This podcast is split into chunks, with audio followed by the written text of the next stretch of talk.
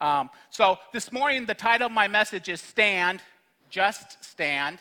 And we need to understand it's not a cliche thing to say, just stand. I want you to understand what the Bible means when we are challenged to stand. And we're going to look through and we're going to explore that today. Uh, my opening verses are familiar verses to all of us. They're found in the book of Ephesians, chapter 6. Uh, and I'm going to read verses 10 through 13. Ephesians 6, 10, 10 through 13, English Standard Version says, Finally, be strong in the Lord, in his mighty power. Put on the full armor of God so that you can take your stand against the devil's schemes.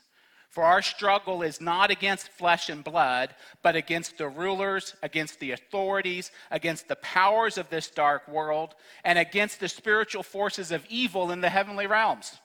Therefore, put on the full armor of God, so that when the day of evil comes, not if, so that when the day of evil comes, you may be able to stand your ground. And after having done everything, stand. So, our struggles in this life are real, and we can make this personal. I can say, my struggles in life are real. Your struggles, the things that, that you're struggling with right now, they are real. Um, they are powerful, they're inevitable. God knows this, and He wants to wants to prepare us to stand strong against the onslaught of the enemy's attacks. So he's given us scripture and he's given us a way because the enemy's job is to throw you off track. The enemy's job is to distract you. The enemy's job is to discourage you. The enemy's job is to get you to sit down, lay on the battlefield in a fetal position, and say, That's enough. But God's responsibility to us is to stand. We've been taught that our hardwired response to confrontation or to struggle is fight or flight. But Paul comes and tells us there's another option. There's an option from the realm of heaven. And sometimes God's reaction and, and the way he wants us to respond is to stand. He wants us to stand, He wants us to pause, He wants us to hear from Him, and He wants us to prepare so that we can walk in step with where He wants us to go. So there's another option today. That option is to stand. Whether your battle is internal, whether it is external, whether it's a temporary situation you're walking through, or it's a more long term, permanent situation, it could be life altering or it can be mildly annoying. annoying. God's command does not change. God's word tells us we are not to be passive participants, but to be proactively prepared to act in step with the leading of the Holy Spirit. And our first point this morning is standing is more than a simple posture. When God calls us to stand, He's not calling us to stand at attention and to look pretty. He's calling us to prepare ourselves. That, that Greek word for stand has, has many definitions. Some of them include to stop, stand still, and be immovable. And that's how a lot of us think of the idea of stand. But it also means to continue safe and sound, to stand unharmed, ready, and prepared. It means to be of a steadfast mind. Standing is a mindset. It means one who does not hesitate or waver. Standing takes commitment. When I read over these definitions, not a single one implies a simple posture or a passive act. Act. Rather, they all require effort on the part of the person standing. And this comes to our second point. When we're talking about standing today, this is what I mean. Standing is an attitude that is accompanied with action. Standing is a determination. Standing is a state of mind. Standing is moving forward and not wavering and being assured that God has called you what to do. Standing is an action word. It's an attitude or determination that is accompanied with action. And as we begin to unpack the message today, I'm going to be reflecting on the story of Mordecai to help us unpack this. Now, when you travel to a hotel, you have an option. You can leave all your clothes in the suitcase on the little stand they provide you. Or you can take the clothes out of the suitcase, put them in the dresser that they provide, and be at home. Well, when I preach a message, I don't, I don't want to leave the stuff in the suitcase. I want to unpack it and I want to prepare it for you to give out. So we'll be unpacking some things this morning. And some of these things that we unpack, they may speak to your heart. I challenge you to take them and run with them. Others of them you may see, I don't need that swimming suit. I'm not going swimming, it's too cold. But we're going to unpack some things, and there's going to be things in the unpacking that really speak to you. And we're going to, we're going to spend time looking at the story of Mordecai. Now, the book of Esther has two main characters. Sometimes the beauty of Esther overshadows the starring role that Mordecai plays. Mordecai is a story that chronicles the rise of Esther as queen, but it is also the story of how one man stood firm while being deported to a foreign land. One man who, who passed his resolution to stand onto his family. One man who refused to compromise his convictions. One man who saved the life of a king. One man who was targeted and marked for death by a prideful bully. One man who trusted in God with all of his heart and stood in the gap for his people. One man who was pro- promoted to positions of authority and power and by the way, this man is the adopted daughter of the beautiful Queen Esther, whom the book is named after. We need to make sure that we don't allow the enchanting beauty of Esther to overshadow the story of Mordecai. Now, there's not enough time today to unpack all of the great things in the book of Esther, so I'm hoping I stir you to go home and read the book of Esther and just learn some lessons from it today, but there's sections of it we'll be referring back to. We're going to reflect on Mordecai and Esther and observe how they demonstrate a determination to act in step with the Holy Spirit. So, standing is an attitude, it's a state of the mind, but it's also committed and prepared to act in step with the Holy Spirit. When God calls us to stand, He calls us to be in step with Him. Number two, standing requires preparation. It's impossible to stand without being prepared. Ephesians chapter 6 and verse 13 reads, Therefore, take up the whole armor of God, so that you may be able to withstand in the evil day, and having done all, to stand firm. When, when we first decided to teach on this in, Mighty, in, in the Mighty Men, it was actually Charles that gave the idea. And, and it was this last few words that stuck with me having done all to stand. Are we as men and are we as women doing everything that God has called us to do to stand and represent Him? The way this is read in some other trans- translations, the New Living Translation says, Then after the battle, you will still be standing firm. The message transliteration says, To stand firm in your place, fully prepared, immovable, I'm sorry, the Amplified Version says, to stand firm in your place, fully prepared, immovable, and victorious. The message says, so that when it's all over but the shouting, you will still be on your feet. Standing is not automatic, but it requires preparation to do it well. I remember hearing stories of my brother when he was like six years old. He was asked to be the ring bearer in my aunt's wedding. You know, they dressed him up in a nice tux and they had the big lapels because this was early 70s. And he, he, he, he was told, all you have to do is stand here. Your dad will be right there. Just stand. So as a six year old, he stands and he has his feet locked, and about halfway through the ceremony, he falls on his face because he was not prepared to stand. And, and maybe that's how we feel sometimes. With enthusiasm, we run out to a situation and, and we're determined to stand, but we fail to prepare, and maybe we actually fall flat on our face. That's okay. God will give us another chance. Though I don't believe my brother was ever asked to be a ring bearer again. Standing requires preparation. In the story of Esther, you see that Esther and Mordecai had to prepare to stand. Um, Esther sent word to Mordecai in Esther chapter 4 and said, I want you to pray and fast. I'm going to pray and fast. All of my attendants are going to pray and fast. And I want you to get word out to all the Jews in Susa to pray and fast. Because I'm going to go before the king. And if I die, I die. But if he hears me, he hears me.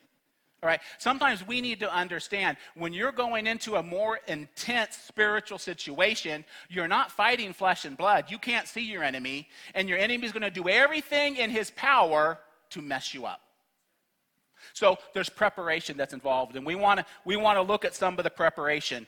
When preparing to stand, it's important that we remember the first thing we need to remember is that standing is difficult. It's not easy. All right, we have a, a homeschool co op that meets here during the week, and uh, you can hear the teachers tell them, just stand here, just stand here, it's not hard. Well, when you're standing in battle or you're seven years old, standing is hard. and I want to dispel any myths. I want to dispel many misunderstandings that God's just calling you to go out and stand in the battlefield and smile and be happy and everything's going to be okay. No, He's calling you to stand, and it will be difficult. It was difficult for Mordecai. He didn't have it easy. He, he was involved in prayer and fasting and repentance. He was targeted. His life was in danger, but he was still willing to stand on behalf of the nation of Israel because he understood it would sometimes be difficult to stand. Uh, number two, standing stretches you. Right? I have discovered in my walk with God, the reason God doesn't uh, reveal everything to me is because I would turn in my resignation. He shows me what I need to know when I need to know it and gives me what I need to be successful. And then he says, That's a good job. Now here's step two. Because what's he doing? He is stretching us. He's preparing us for more. He's preparing us to be steadfast. He's preparing us to be resolute. Stretching happens in ways you cannot imagine. Think about Mordecai. He was deported, he suffered family loss, he was bullied, his life was threatened. That's stretching, man. Yet, he stood firm. So don't be surprised in the midst of standing when God asks you to do something you've never done before. That's when He asks you to do it. He doesn't give you time to practice at home. We're to be prepared. Number the next one, standing can be uncomfortable. All I need to say on this is two words sackcloth and ashes. Mordecai was in sackcloth and ashes. That's not comfortable. And lastly, standing may be misunderstood. Not everyone's going to understand why you stand. Not everyone's going to agree with why you stand. It can be a family member, it can be a friend, it can be an employer, it can be a neighbor, it can be the community, it can, it can be an enemy. And they misunderstand why you're standing, so you get in their target. That's what happened with Mordecai. All right, Mordecai is, he, he's at the city gates because Esther's been, been taken into the kingdom and they don't have Facebook, they don't have Twitter. The only way to know what's going on, what's happening in there is at the city gate. So Mordecai is at the city gate daily so he can hear what's going on in the kingdom. And one of the highest officials in the land is an arrogant, prideful man. And he was given the position by the king. The king liked him. And the king said, you know, you should, you should bow down and worship this man when he comes in, when he walks through the city gates. So here's Mordecai at the city gates. Here comes Haman coming through. Everyone's bowing, and Mordecai's just standing there. Not one day, but day after day. And it just irritated Haman. Because Haman didn't understand. Haman's thought Mordecai's refusal to bow down to him was personal. But no, it was a spiritual reason. He believed he was not to worship anyone else but the living God. So there was a misunderstanding. So that misunderstanding sent Haman on a plan to not only kill Mordecai, but to kill all the Jews because of a misunderstanding. And when we stand for God, not everyone will always understand why we're standing. And sometimes it may get the attention of the enemy, and then we need to be prepared to stand even tougher even more resolute. Um, so standing requires preparation.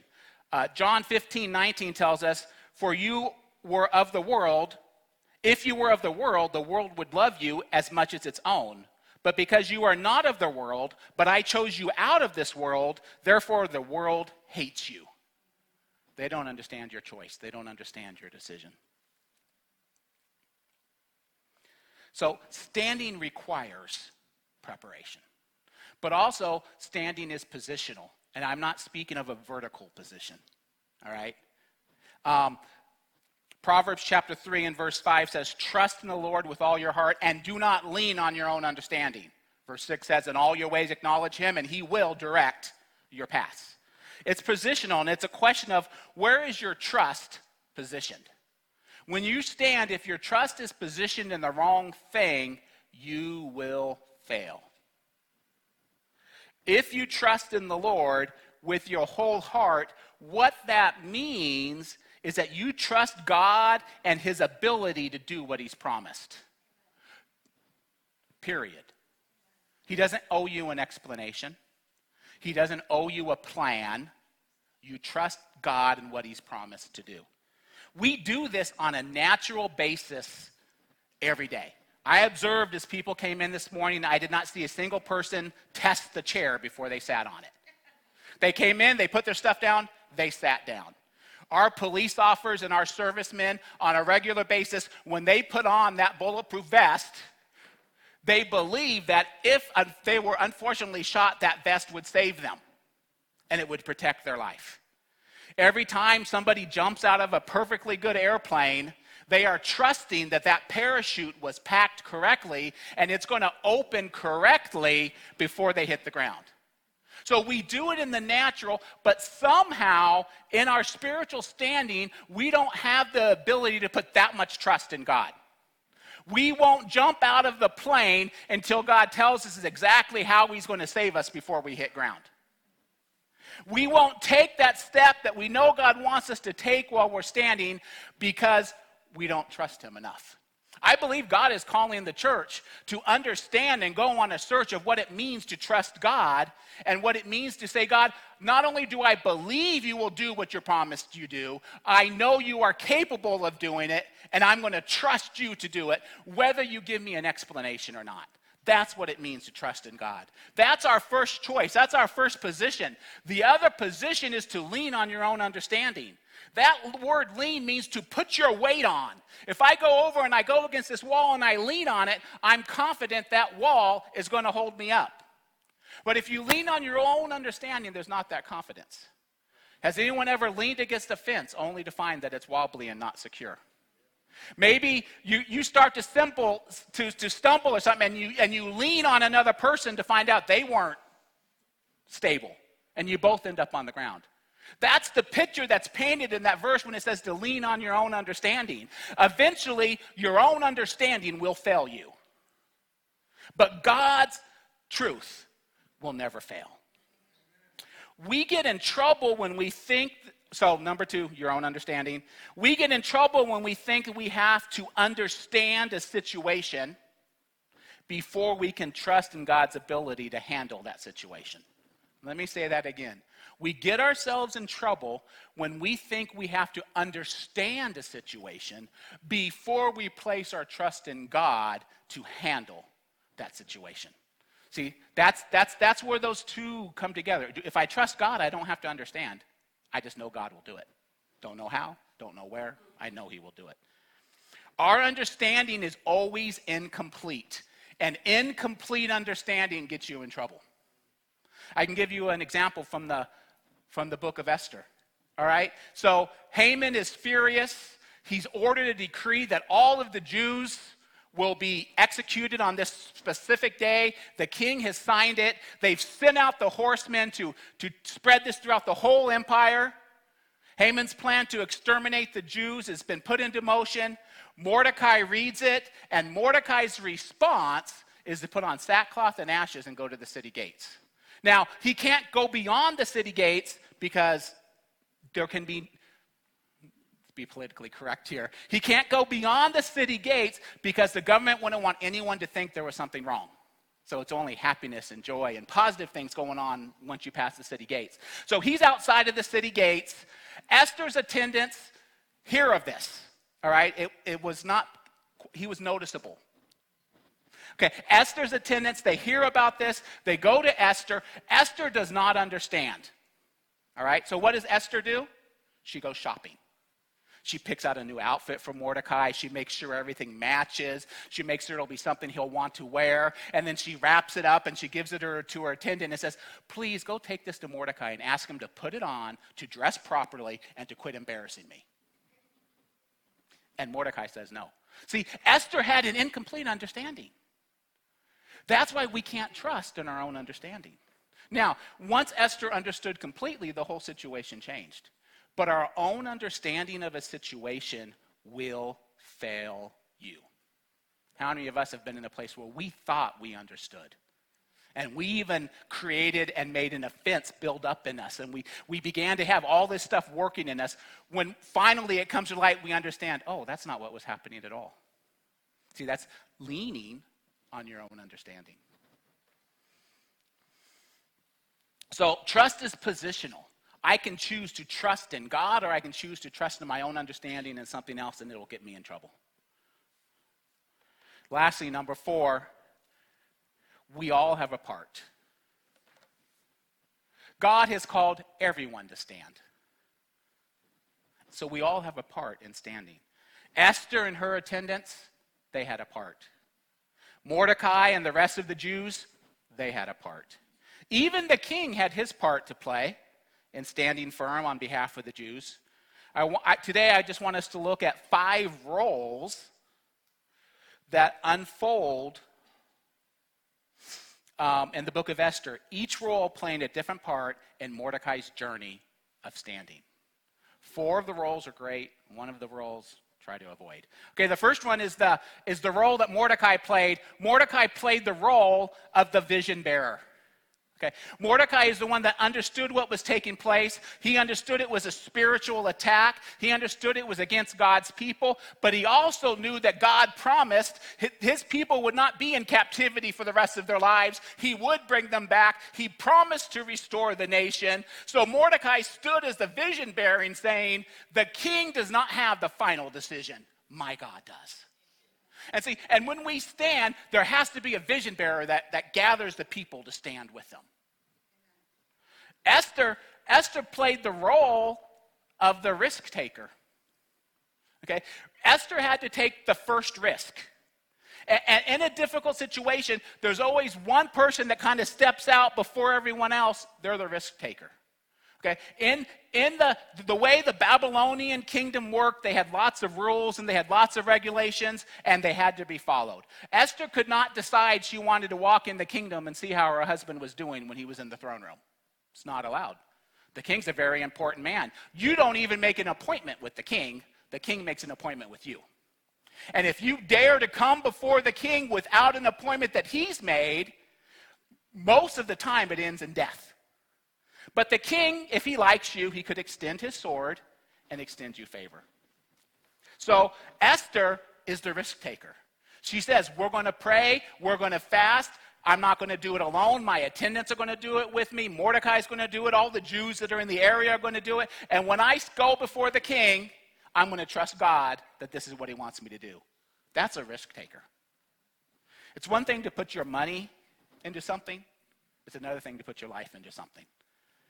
Esther stood as a risk taker. The, the, next, the next role we see is fulfilled by all of the Jews, and that's the role of prayer support. We can never neglect the importance of prayer support while we're standing. All right? And if you know somebody is going through a difficult time, if you know somebody is struggling and God brings them to your mind, God's calling you to offer prayer support to that person while they're standing. It's not necessary that you call them. It's not necessary that you know what's going on. God brought them to mind. You start praying for them immediately. All right, and then if the opportunity comes, you can talk to them about it. But that's how we offer prayer support to someone who's standing. If you get someone's name in your mind at 2 o'clock in the morning, it's not because God wants you to schedule lunch with them. I firmly believe it's because they need encouragement in their standing, and you need to start praying in the throne rooms because we wrestle not against flesh and blood.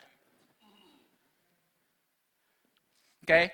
And then there's, there's King Xerxes, and his role was that he provided international legitimacy and authority to Mordecai's decision to stand. Because when the king understood all that was happening, when he didn't, when he didn't function in impartial knowledge or understanding, he issued a new decree. And he gave permissions and, and he gave validation to the Jews and hinted very straightforwardly I wouldn't recommend attacking them if I were you. He couldn't change the law, but he provided protection under the law. See, so he provided the, the legitimacy, he provided the authority. Have you ever stood and you felt like you're standing alone, and then somebody that you respect comes and gives validity to what you're doing? It, it brings encouragement. See, the, Esther tells us the people were encouraged because of the king's command. And then the, the, the last role is a role that Haman played, and he's the adversary. This may not be a popular truth, but the fact is, when you're standing, there will always be an adversary trying to trip you up. The adversary could be a person, the adversary could be a thing, but the role of the adversary is try to distract you from what God's called you to do. Five roles that we see unfold in the book of Esther. Maybe you want to ask yourself, if you're in the process of standing, which of those roles am I fulfilling? So we all have a part in standing. My part, my responsibility in standing is I need to, number one, stand in truth. I need to know the truth of God's word. I need to know why I'm standing. I need to make sure I'm not standing on my own understanding of a situation, but I'm standing on the truth in God's word because that is what gives me the ability to stand. Romans chapter 8 and verse 31, Romans 8:31 says, "If God is for me, who can stand against me?" That's a truth you can take to the bank. All right, Isaiah 54 17 tells us, No weapon formed against me will prosper. So those are the truths that we can stand on. If God is for me, who can be against me? So we need to study the truth. We need to know the truth. We need to know that God has called us to stand. Mordecai was confident that he was called to stand because there was an edict that went against God's word. How do I know when to stand? When, some, when something is trying to pull me apart, when something is trying to divert me, when something, something or someone is trying to stop me from fulfilling the word of God, I need to take a stand. We stand in truth. We stand having prepared. All right? Ephesians tells us put on the full armor of God because it's God's armor that protects us. This isn't a pretend game, it's a real war that the enemy wants to win. So he will lie, he will cheat, he will steal, he'll do whatever it takes to mess you up. But the full armor of God protects us from head to toe, and even in the going out with the gospel of Jesus Christ with, with our feet. So we prepare to stand. We don't go in it half cocked. We need to make sure we are fully prepared. The, the next way we stand is we stand in freedom we stand in the freedom of knowing that ultimately the battle belongs to the Lord. I don't have to understand how he's going to bring about the victory. I just have to trust him to do what he's promised. So I stand in the freedom of knowing that it's not my battle. They're not attacking me, they're attacking God. Whenever someone rises up against the truth of the scriptures, it's not personal, they're taking it against God. They're just using you as the avenue in which to carry it out. I stand in freedom. Next thing I do is I stand in confidence. I stand in confidence because I know who God is, what God can do, and who I am in Him. I know that I am loved. I know I am forgiven. I know that I am called. I know that I am adopted. I know that I am justified. I know that I am sanctified. And I know that I'm promised a victory. That's the confidence that we stand in. And if we go into battle without that confidence, we're an easy target to be picked off by the enemy. If we go into battle thinking that it's all praise songs, I don't mean anything against praise songs, but just dancing and singing and leaping and not being prepared to fight, we get ourselves in trouble. There's a mental preparation, there's a physical preparation, there's a determination to act in step with the Holy Spirit, and when the Holy Spirit says go, you go because you trust God enough to do it. I stand in confidence. The next point is really important, especially for men. Because as men, we tend to think if it's, if it's going to be, it's up to me. But we standing is easier together. You don't really see God. It, it, happens occasionally, but that's the exception. The norm is God calls us to stand together. And it's so much easier when somebody is standing next to us and standing alongside of us. That providing encouragement, providing prayer. Mordecai had a team of people standing with him. Mordecai had no chance at getting an audience with the king, but Esther did. So that's our responsibility. Our responsibility is to know the truth, to, to be prepared, to stand in freedom, stand in confidence.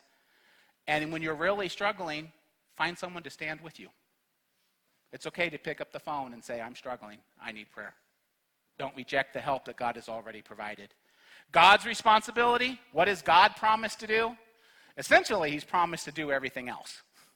But I just want, I want to pull out three very specific things. God's promise is that He will deliver us. Not He might deliver us, He will deliver us. Um, in Exodus chapter 14 and 13, the, the Jews have left Egypt the, the Egyptians are riding up on them. They face the Red Sea on one side, the Egyptians on the other side, and this is the word of the Lord Fear not, stand firm, and see the salvation of the Lord, which he will work for you today.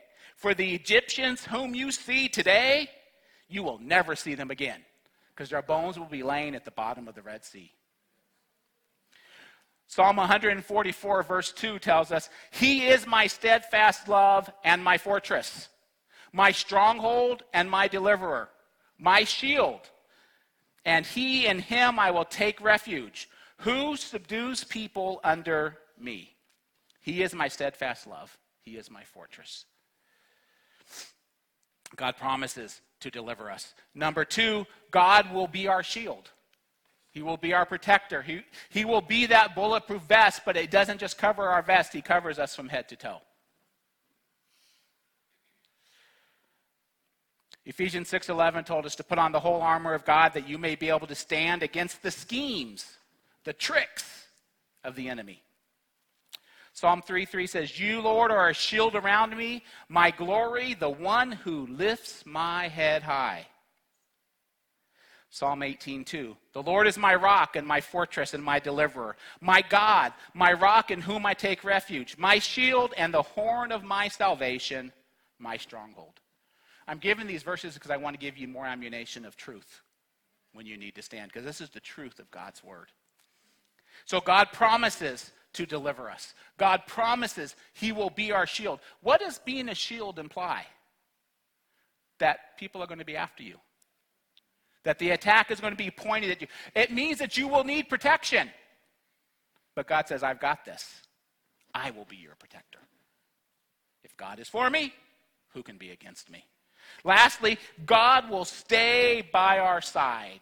He will never leave us. He will never abandon us. He will never forsake us. No matter how dark the night gets, no matter how strong the enemy is, no matter how tired you get, the Bible promises God will never leave you nor forsake you in Joshua chapter 1. Joshua has waited for 40 years to enter into the promised land. And God comes to him and he says, Joshua, you're the man that's going to lead the people in.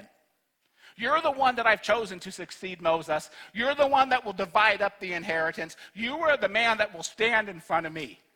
And then God gives him this promise in Joshua chapter 1 and verse 5 No one will be able to stand against you all the days of your life. As I was with Moses, I will be with you.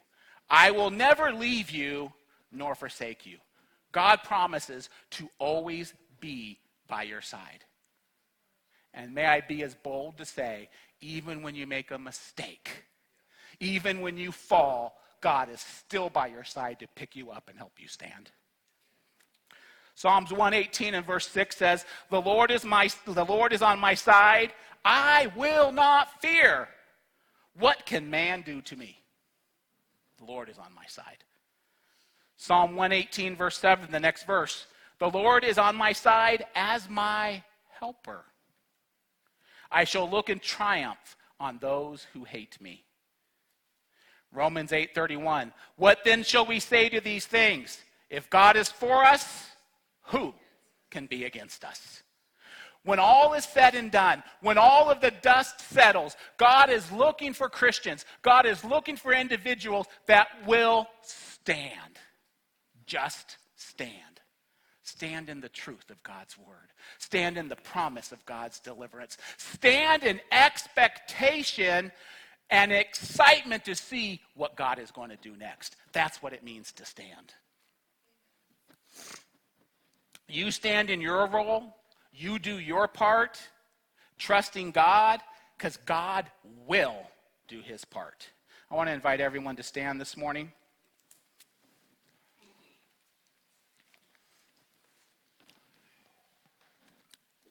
And as we're wrapping up, I want to ask you a couple quick questions. Where are you at in your journey of trusting God with your whole heart? Maybe you're struggling with that leaning on your own understanding. You're struggling with that desire to want everything, to understand how everything's going to work out. But God's speaking to you, trust me. I've got it. I've been there. Actually, I see the whole picture, and I've got you. I'm never going to leave you nor abandon you. I won't send you out into the battle and let the enemy run out and, and overrun you. Are you struggling? Where are you at in your journey of trusting God with your whole heart? Not, and even I'm going to be more bold than that. I'm not going to say in the big picture. I'm going to stay in the situation you face right now. In the difficulty that, that you've been dealing with right now that maybe you haven't even shared with anyone else. I want to ask you, where are you at in your journey? And that moment of trusting God. Because I'll tell you, it's easy to trust God with your whole heart when everything's going good. But when you're standing in the heat of the battle and, and you see fellow Christians falling alongside you, do you know what it means to trust God with your whole heart? If you're struggling, we want to pray with you that today.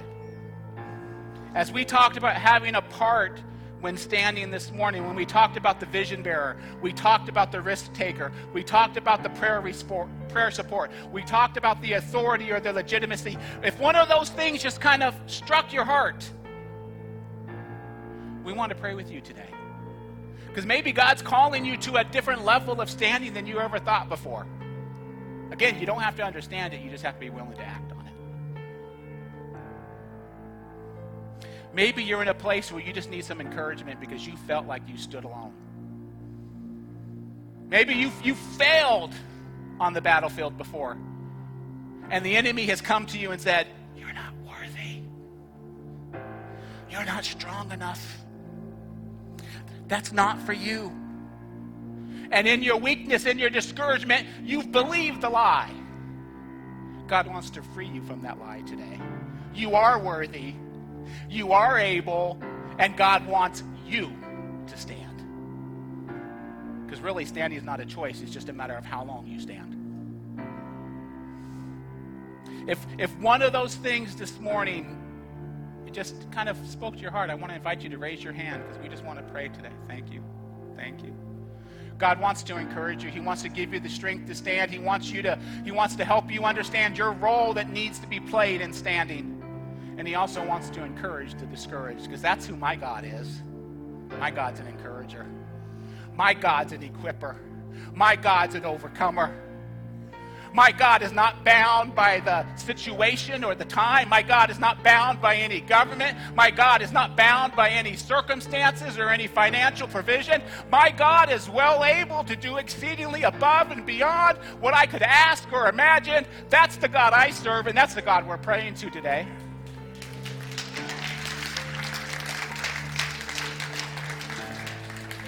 Mordecai stood on behalf of the Jews.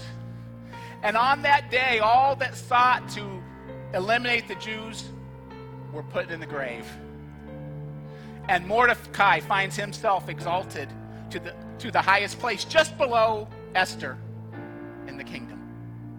Why? Because he trusted God to do what he promised to do.